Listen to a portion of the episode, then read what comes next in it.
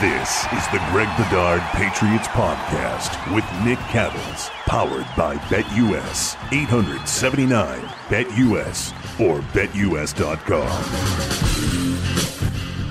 Oh, well, we have been hijacked. The podcast has been hijacked. Greg and I, we were hoping that this would not happen, but here we are. The Greg Bedard Patriots podcast with Nick Cattles brought to you by BetUS.com. Let's start off with the biggest news that broke this morning, Greg. Stephon Gilmore tests positive. The Patriots have now been forced to shut down their facility. Your reaction to this story? Uh, disappointment, uh, frustration, um, anger, uh, a, a, little bit of everything, I guess, yep. just because yep.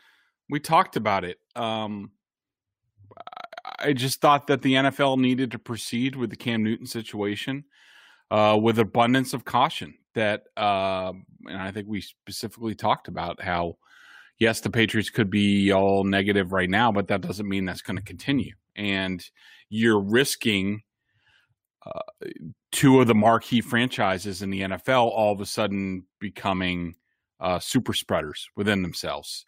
And uh, I don't know if we're going to get to that sort of critical mass, but uh, I'm sure you've been on Twitter and you've seen people, you know, flashing Stephon Gilmore. Uh, I think you know shaking hands with Patrick Mahomes after yeah. the game and and and all that stuff. And and I just um, I'm pretty ticked off about it to tell you the truth because we just there's so much unknown about this that right now and, and how it affects team sports and how it's going to spread and this and that and you know to put the patriots on planes and and in proximity to each other and then to the chiefs and then you know it, it's this is why i argued for like let's just add on a week 18 a week 19 yep. let's just yep. push it off just so we're we're just we take it easy just out of caution and it just um and now it's just blowing up in everyone's faces and now the patriots aren't practicing today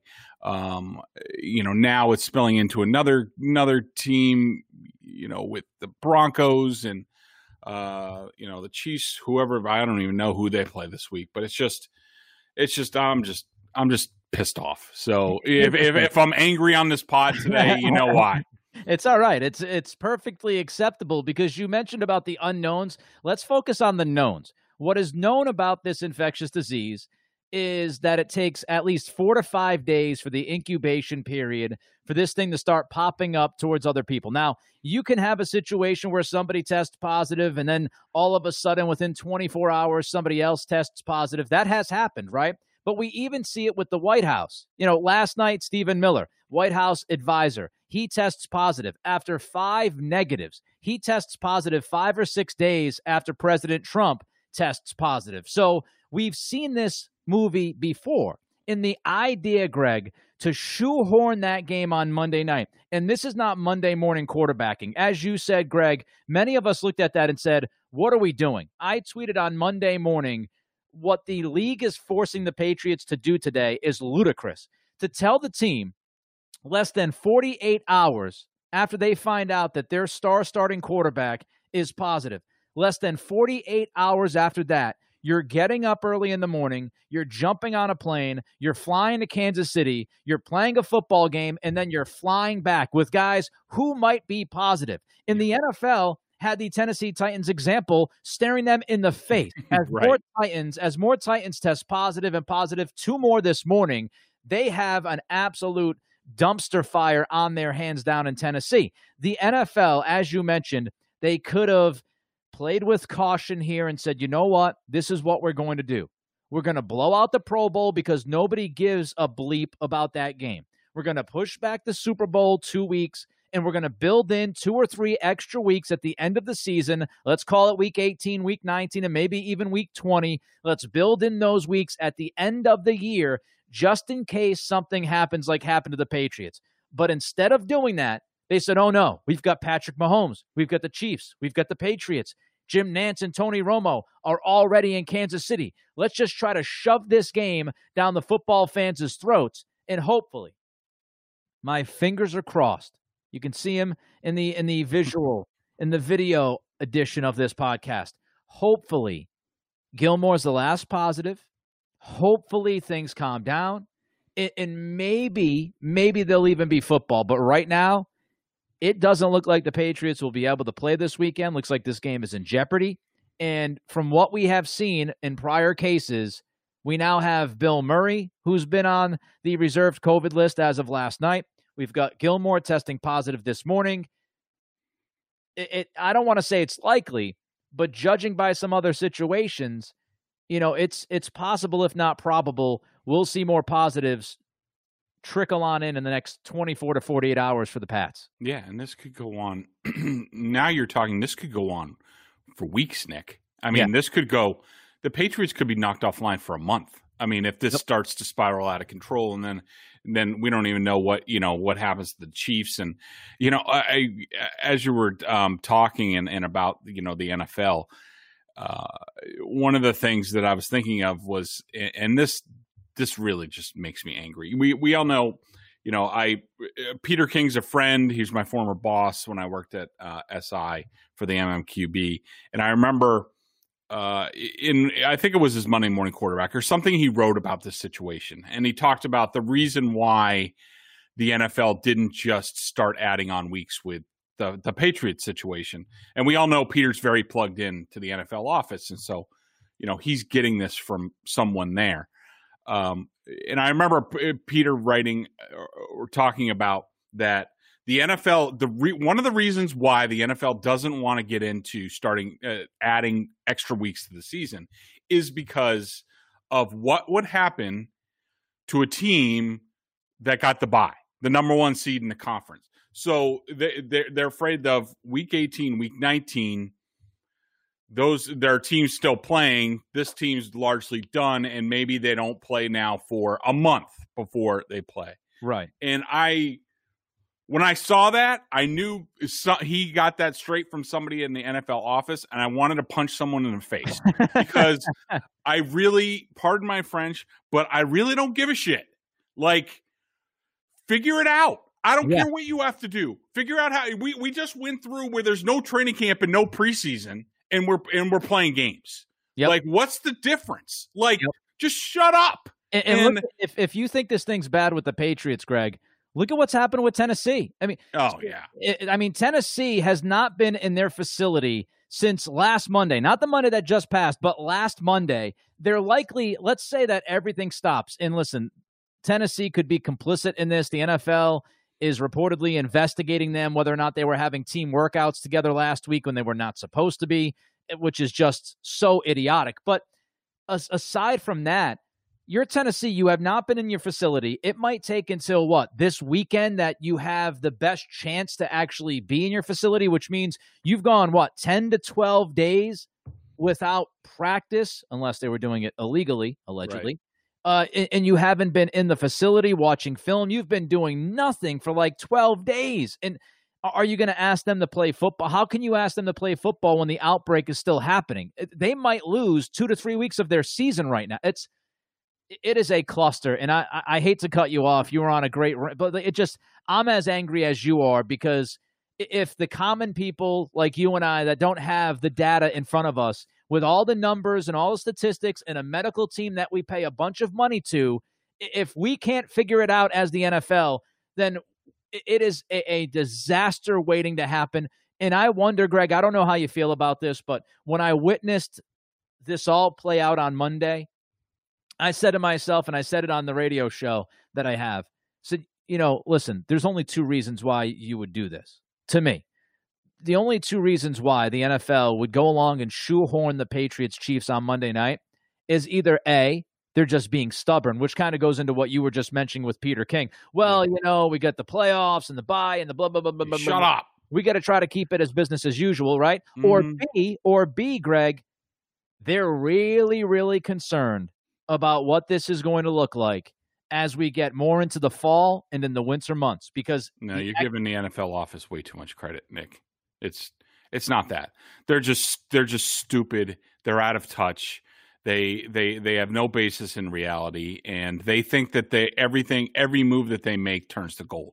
It's just pure arrogance. That's why they made the decision. It has nothing about to do about the future and whatever. It has. And that's why with, you're so angry. That's why yeah, you're angry because you know these people. I know these people. I've dealt with it for years. I dealt with it with Ray Rice. I dealt with it with a bunch of other, you know, lockouts and everything. Like they think their stuff just never stinks. That it always comes up roses and it's just not they they have they have the most out of touch league office out of any of the sports and it just this is just another prime example and so yeah let's let's let's move on to football before i start like throwing things yeah i mean again you just can't look at the players and they've done this for years you can't look at the players in their eyes and say we worry we're concerned we think about your health and safety mm-hmm. when you force the team's hand to get on a plane within 48 hours of finding a positive of the star quarterback who's been around pretty much everybody on the team. And you told that team, jump on the plane, two planes, travel, play the game, get close to other guys on another team, and then fly back. Now, the one saving grace for the NFL is that you look at the Tennessee Minnesota situation. The Vikings have not had a single positive. Hopefully, the Chiefs don't have a single positive after all this. Of course, they also had their own player in Jordan Ta'amu who tested positive, like Cam Newton did on the weekend of the game. So, yeah, yeah. Let's get to football, as you said. The Greg Bedard Patriots podcast with Nick Cattles here, episode 11. Uh, looking back at Monday night, it seems like it was, you know, a month ago now after all of this, but mm-hmm. the game just happened, uh, you know, less than 48 hours ago. And let's start with the quarterback play. Brian Hoyer, we all look at the red zone plays. Then Jarrett Stidham comes in in the second half. He throws a couple of picks, one not his fault. Was the quarterback play, Greg, on Monday night as terrible as it looked? Uh, Nick, it really depends on how you evaluate that. Um, overall, yes, but I, I, I want to say that especially in the Brian Hoyer in the second half and you know really you know Brian Hoyer probably from that drive to end the second quarter uh, through his strip sack. Uh, I thought he played pretty. I thought he played winning football. Like he, he had the. I don't want people to drive off the road. Um, on most plays, um, you know, look, the th- there were the three plays that were the problem. There were the two sacks and the interception, and it all depends on how you want to evaluate the position. If you think those three plays are the end and all and be all, and that that is really what winning football is about, then you think it was a complete fail. Um, if you think that Brian Hoyer just this is who he is and he chokes um, in these circumstances, which uh, I'm not going to argue with, um, there's plenty of evidence right now. Then then it's a fail. But I will say, if if for some reason the Patriots think that uh, this was a blip because of the week that and, and I'll tell you this from talking to people around the team, Brian Hoyer and Jarrett Stidham got zero snaps during practice last week. Zero. So, I mean, so these guys haven't gotten very much work. We know Stidham hasn't gotten very much work because, you know, he was basically persona non grata down there with, you know, three inactives and, you know, even though even though Brian Hoyer completely uh, swallowed his tongue at the end of the first half, Bill Belichick still didn't go to Jarrett Stidham to start the second half. Um, so that just tells you sort of where Stidham is in the eyes of the team. Uh, you know, it, it, it all depends on what they think. And do they think that eh, both of them or one of them will be better with practice this week? Uh, I mean, if they play, and we'll just go on the assertion of that they're going to play during this podcast. Um, you know, I think that the I think that Brian Hoyer played decent football overall. Now he certainly made critical mistakes that cost his team the game. Bottom line, and that's his job, and, and that's his job whether he practices or not. And so he failed at that. It's just, and I've talked to people around the team, and, and I I can tell you I'm way more forgiving about Hoyer's mistakes than they are, and because as of right now, I think that that Jarrett Stidham is the starter against the Broncos. That could change, and and I don't think that they had sort of team wide meetings about that yet. Um, certainly, people feel a certain way, and you could just look at. And I posted this on Twitter. If anybody wants to go to uh, at Greg A Bedard on Twitter, uh, I didn't realize the reaction on the sideline to that that Hoyer sack until I went back and watched it uh, the other day, and you see the visible frustration from everybody yeah. on the sideline, including the coaches, because they knew that's the one thing that he could not do in that situation. Yep. And so it was a it was a critical fail. Um, I do think that he played some good football, Nick, because they did have he he put the team on three 13 yard drive, uh, 13 play drives. That's significant. And and and that means that you weren't a total disaster if you're leading two 13 play drives. I love our grading scale. I know it's it, it's it's a moving target with with these quarterbacks, and I thought Stidham, outside of the touchdown pass, which was terrific, I thought he was terrible. And uh, the question is, would he be better with a full week of work as as uh, going as a starter? These are all the questions that the Patriots have to ask themselves. But I don't think it was an outright disaster, depending on how you're grading. So when I look at this, I say to myself, what are the expectations? The expectations for Jarrett Stidham in the situation he was thrown into, I'm not surprised he didn't play great. So yeah. I don't take that as seriously as maybe some other people would take it because you just said he had no snaps last week. Hoyer had no snaps, but let's think about before last week.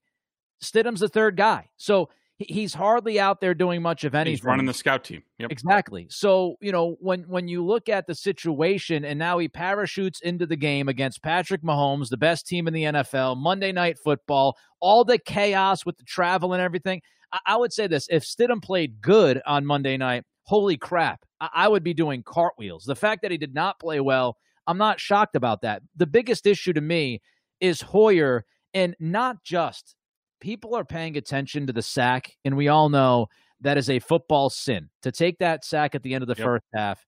And the, the the strip sack was almost just as bad because he had the initial pressure and he still tried to make a play when it was rather obvious after making the first mistake yeah. in the second quarter. Yeah. Tuck the ball, hit the ground, live to see another day, Brian. The biggest issue to me that wasn't a lack of snaps thing. That was that was football intelligence. And when the game is on the line, when it's a big moment, how do you react? What do you do? And it wasn't just taking the sack, Greg, that bothered me. It was the fact that dude signaled a timeout hmm. after the sack, which told me not only on the very basic fundamental level, and I tweeted out saying, How in the world can you mess up those two red zone plays if you're Hoyer? And people were tweeting back at me their smartassness. Oh, yeah, well, he's Brian Hoyer. He's not that good. But listen, this is fundamental football. This is if I if I know if I know you can't take a sack there, even if you stink skills wise, you need to know you can't take a sack there. And then you try to signal for a timeout, which tells me as the quarterback of this team, with what 12 seconds to go in the second quarter. It's a tight game, it's one possession, and you have a chance to go into halftime feeling really good about yourself against the Chiefs, given all the circumstances that had been surrounding that team, and you did not even know how many timeouts you had left. Th- that to me is I'm playing Stidham. I'm playing Stidham because my thought is hey, listen, we know what Brian Hoyer is.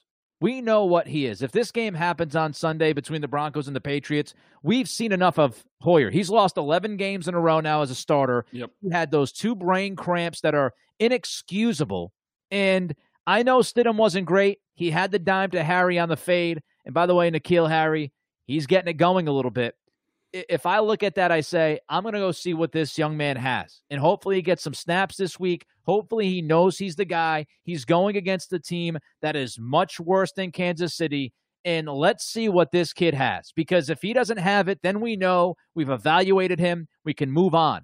But let's see what he's got. Because the stuff that happened from Hoyer, that wasn't mechanical. That wasn't skills wise. That wasn't, oh, I just missed Byrd over the top.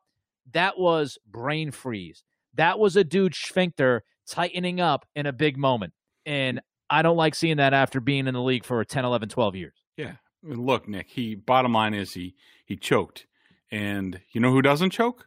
BetUS, our sponsor. Oh, nice. You know, they and we'll pick this up, uh, you know, after this, but Uh, everyone, this is Greg Bedard here to tell you about my favorite sports book, and that's BetUS. They will not let you down like Brian Hoyer. I can tell you that much. Football, basketball, and baseball are all they back, and that means it's time to get down your bets. I only endorse one sports book, and that's BetUS.com. Why you ask? BetUS is the pioneer in online betting for more than 25 years in the biz. You need a sports book with integrity and longevity, and you need to know that you're going to get paid. You need a sports book that offers everything, including live betting, MMA, golf, horses, esports, entertainment, all sorts of crap, Nick, because I know you're a degenerate and you like to bet on all that stuff. Uh, nobody degenerate, degenerate Cattles here.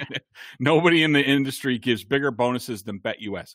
Go to betus.com now and fill out your information. It only takes a minute. This is important. When you get to the How Did You Hear About Us box, type in Boston Sports Journal, not BSJ, Boston Sports Journal, and you can get up to 150% in bonuses on your first deposit. Nobody beats that. So go check them out over at betus.com. Betus.com. We talked about the offense, the quarterback situation, Greg. How in the world did Belichick, again, for the third time, Patrick Mahomes has failed to have a touchdown in the first half of three games in his NFL career as a starter. All three games, Bill Belichick is on the other sideline. What did this defense do? How were they able to contain? When you look at it, you take away the pick six through the hands of Julian Edelman. His defense gave up what 19 points against Mahomes in that powerful offense. What'd you see? Uh, a couple things, Nick. Um, number one, I thought um, I thought this the circumstances of the game affected the quality of the play. It looked like it looked like Patrick Mahomes didn't want to be there. It looked like Thursday night football on Monday night. Um, it, it's it, people will say, "Oh, uh, he's a professional." This, that. Look, it was different. I mean, when you go all week, it, eh, the NFL is is a rhythm. It's a schedule type of thing. I mean, everything is the same. They try to make everything the same every week, and for you to be going through practice all week and mentally get keyed up for a 425 game on Sunday and then all of a sudden it's on Monday night and really even the day of the game the Chiefs don't even know whether the game's going to happen like you know when the Patriots leave Boston and Providence and they they actually don't even know whether the game's going to go on when they get there and they retest. So it's it was different circumstances so I don't think you can apply it to a lot of other other things. Um, that being said, I thought the the Patriots played really well, and and they, uh, you know, some of it. I wouldn't say it was a genius plan. I would say a lot of it is some of the stuff we talked about last week, including dropping eight guys in the coverage. Yeah, you know, a lot of defensive backs. I mean, we talked about you know the the lollipop guild, and they needed to. you know, the key the key to making that go is you have to hold up against the run, and they did. And I thought the defensive line, the guys up there, Lawrence Guy. Byron Cowart, the guys on the edge. I thought everybody did a really nice job of, you know, doing their job against the run and make just keeping the Chiefs honest. Um, I do think that the Patriots, uh, they did do a lot of um, sort of pre-snap disguises. Yep. Um, some of it wasn't. Some of it was run of the mill. Some of it was creative. Like there were times where uh, some cornerbacks, whether it was Gilmore, uh, that was the first time I've seen that, where he rotated back to be a deep safety. Jonathan Jones, they would show some things. They, they just couldn't, the Chiefs never got a bead on what the Patriots were going to come out coverage wise. They basically had three predominant coverages. It was some sort of version of man to man, whether it was two man, one high safety. Uh, they did not blitz very much. In fact, they almost rushed three as many times as they rushed four. They only blitzed twice in the game. Um, they some version of cover three. So you had man, some version of cover three, and and for those listening at home who don't don't understand that, cover three is you have two basically two cornerbacks and one deep safety, and they each divide up the deep third of the field as far as responsibility. So they play over the top of receivers. And then the other covers that they used a lot was they used a two deep, five under zone, two deep safeties, sort of five people across between cornerbacks and, and linebackers and things like that. And they really, I mean, I think it was the first three or four plays they used different uh, coverages, and and that continued through the first half. I had them playing for in the first half eight snaps of man coverage, seven snaps of two deep, five under, and five snaps of cover three. And so, and that didn't continue as much in the second half when the score got out of reach. Nick, they played more Uh, they played more man to man, just you know because they had to press the issue a little bit. But uh, it was a really good plan. And there's one more thing that I want to mention, and I could be way off on this, but there were some passes in that game, especially the J.C. Jackson near interception. There was a crossing route to Travis Kelce. There were a couple other passes where I don't know about you, but I thought the ball came out of Mahomes' hand really funny. Like he threw a couple ducks in that game, and you do not see Patrick Mahomes uh, throw ducks. And I think I think there's a chance that he's dealing with something with his arm. I think his there could be something going on with his shoulder. Um, and I there is some data to back that up. Uh, I looked at ProFootballFocus.com has tracks you know where people throw balls, and uh, last year on balls over over 20 yards, Mahomes completed 50.8 percent of his passes, and he averaged 18.1 yards per attempt. This season so far, over 20 yards, he's completed 21.4% of his passes and is averaging only 8.8 yards per attempt. So there's some data there. It's a small sample size, but I think all of those factors contributed to the Patriots doing a really nice job against Mahomes and the Chiefs. Yeah, I would say a couple of things. I would say it's now a trend. And, you know, maybe Mahomes was possibly banged up. Maybe his head wasn't in it. I don't want to take away anything from the Patriots defense. This is now a number of games that we've seen them play against Mahomes. And last year, you know, some of it was, oh, it was written off because he was coming off of the knee dislocation, the subluxation or whatever. And maybe Mahomes wasn't 100%. Well, and he banged his hand in the game. Yeah. I mean, they, they played great against them last year. They played great. You go back to the AFC championship game, as we all know, shut him down in the first half. He was completely healthy, from what I understand, in that game. So, I do think you have a little bit of a trend here. And that tells me, listen, maybe, maybe some of that stuff played a role, and maybe Mahomes would have been a little bit better on Monday night. But what we have seen is, especially in first halves against the Chiefs, Belichick, he does enough to bother Mahomes. And so yep. I'm not going to give Mahomes the benefit of the doubt three straight games. I'm going to say that is a trend. He has an issue sometimes trying to figure out what Belichick's doing. And he even mentioned during the week last week about how, you know, Lamar Jackson called KC his kryptonite. Mahomes compared it to his time early on against Belichick, losing the first two or three games of his career against the Patriots. So there is a little bit of a mental thing there, I think, with Mahomes, especially at the beginning of games, not being sure what he's going to see out in front of him.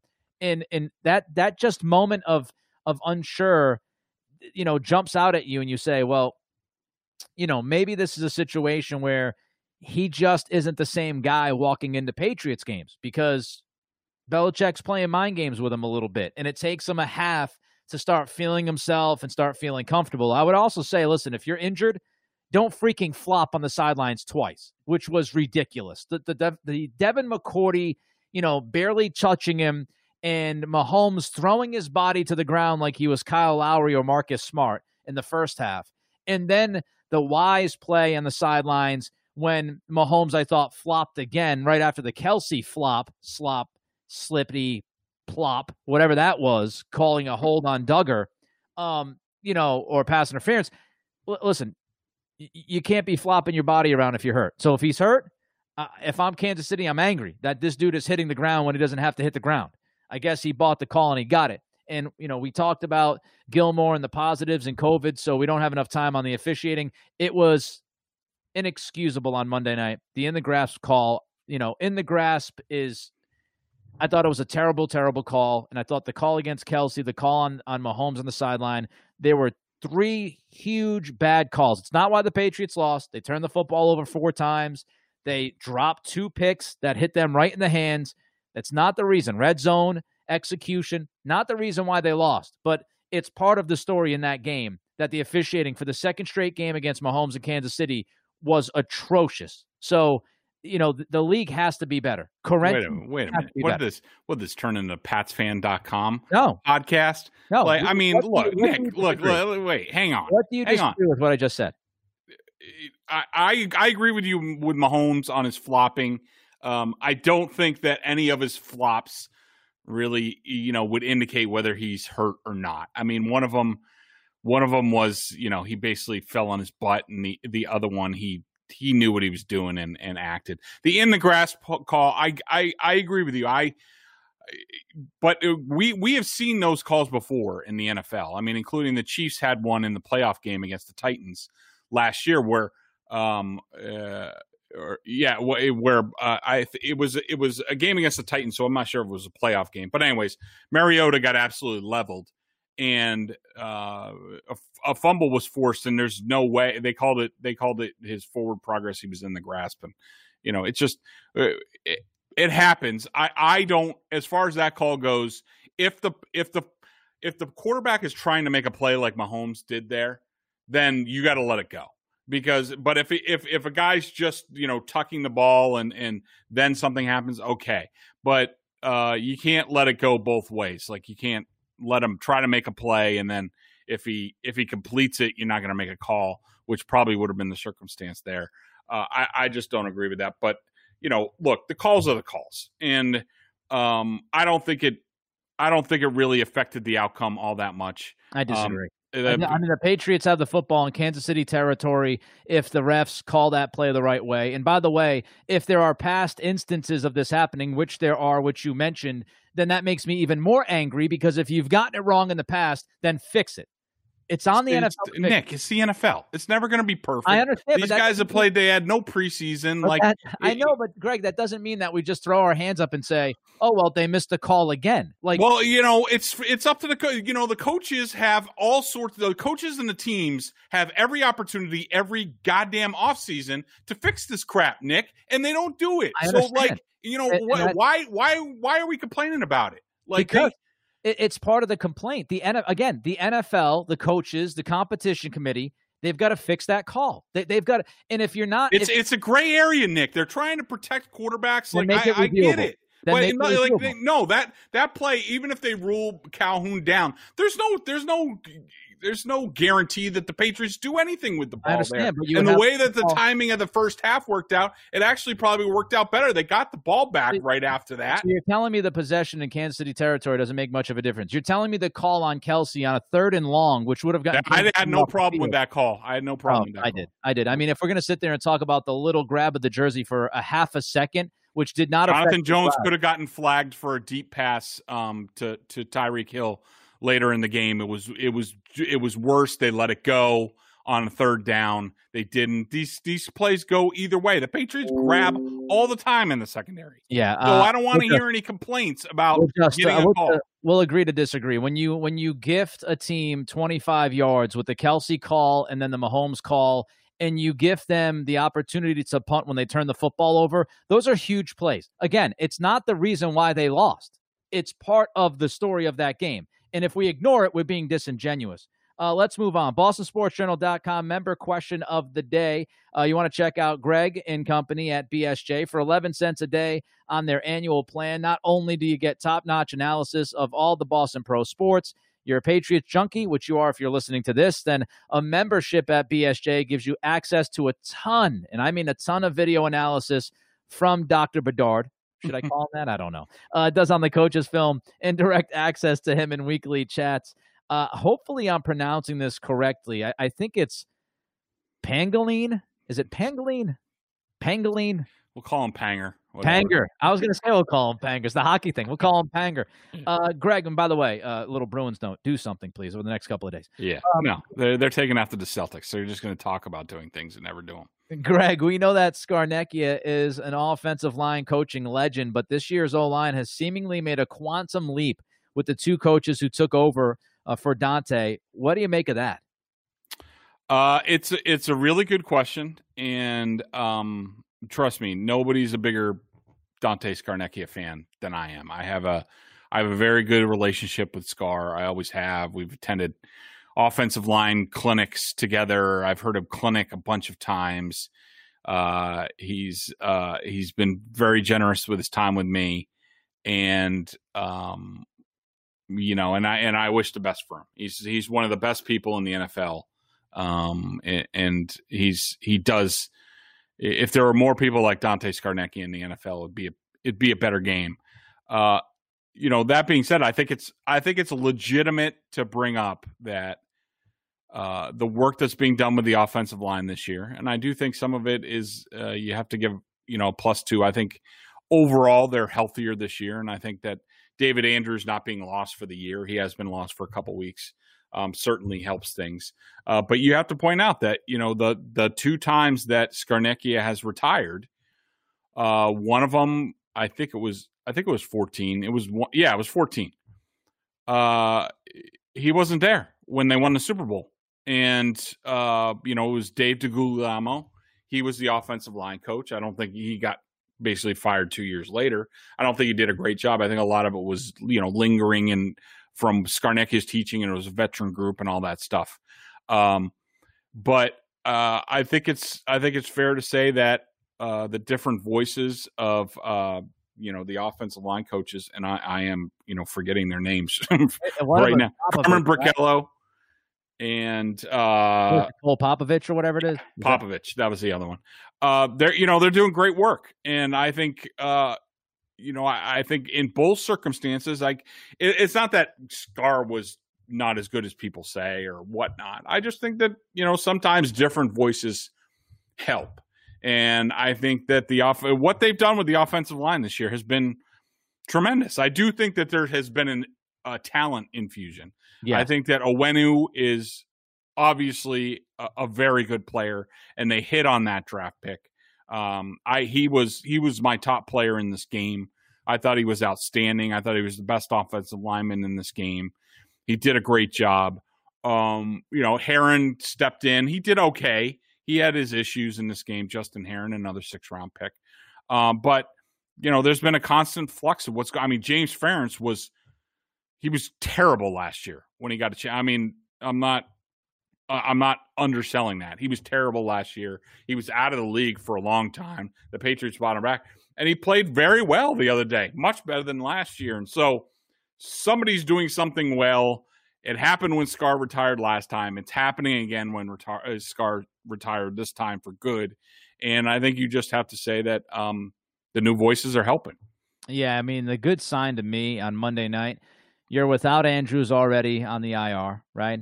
And then, of course, Shaq Mason is not going to play in that game on Monday night. Then Eluemunor at one point got hurt. He got pulled because of a migraine headache. Yep. Uh, Wynn has come up li- uh, limping and, and looks like he's got a leg issue bothering him, calf issue, whatever it's been the last couple of weeks. And there was no discernible difference between the level of play. I mean, maybe if you look at it inside like you do, Greg, and you break down offensive line play every single snap and that stuff, yeah, I'm, I'm sure there was a change of the level, but as somebody just watching the game, it, it didn't jump out at me as as a big problem. And Onwenu is a beast. And if you know, I know Pro Football Focus. We've talked about this. They have their differing, you know, gauges of what how they rate guys and all that. But uh, according to Pro Football Focus, Onwenu is literally rated as the best rookie out of the draft through the first month. Like, yeah, yeah, those I, get it. We, we can we yeah. can mess He's around. He's played great. He ha- he has played great. I'm but I mean, if everybody's going off of the same system, right? Whether whether we agree or disagree about what Pro Football Focus does, their system is their system, and within their system, he is the highest rated rookie so far in the first month. He's above guys like Joe Burrow, who I I think they had as fifth. And if you look around and just listening to you and other people that pay close attention to offensive line play, as you said, it looks like the Patriots hit a home run on that pick. And he's been really good and he's also versatile. So that has absolutely helped. I think the offensive line is one of the bigger stories uh, for this team early on. Will we be able to talk about this team, this game coming up this weekend? Will there even be a game against the Broncos? Greg and I were not sure we'll figure out something to talk about on the next podcast coming up later this week. Hopefully, fingers crossed, they are playing. The NFL, they have to get out of their own way. It's the Greg Bedard Patriots podcast with Nick Cattles, brought to you by BetUS.com. We'll talk to you next time.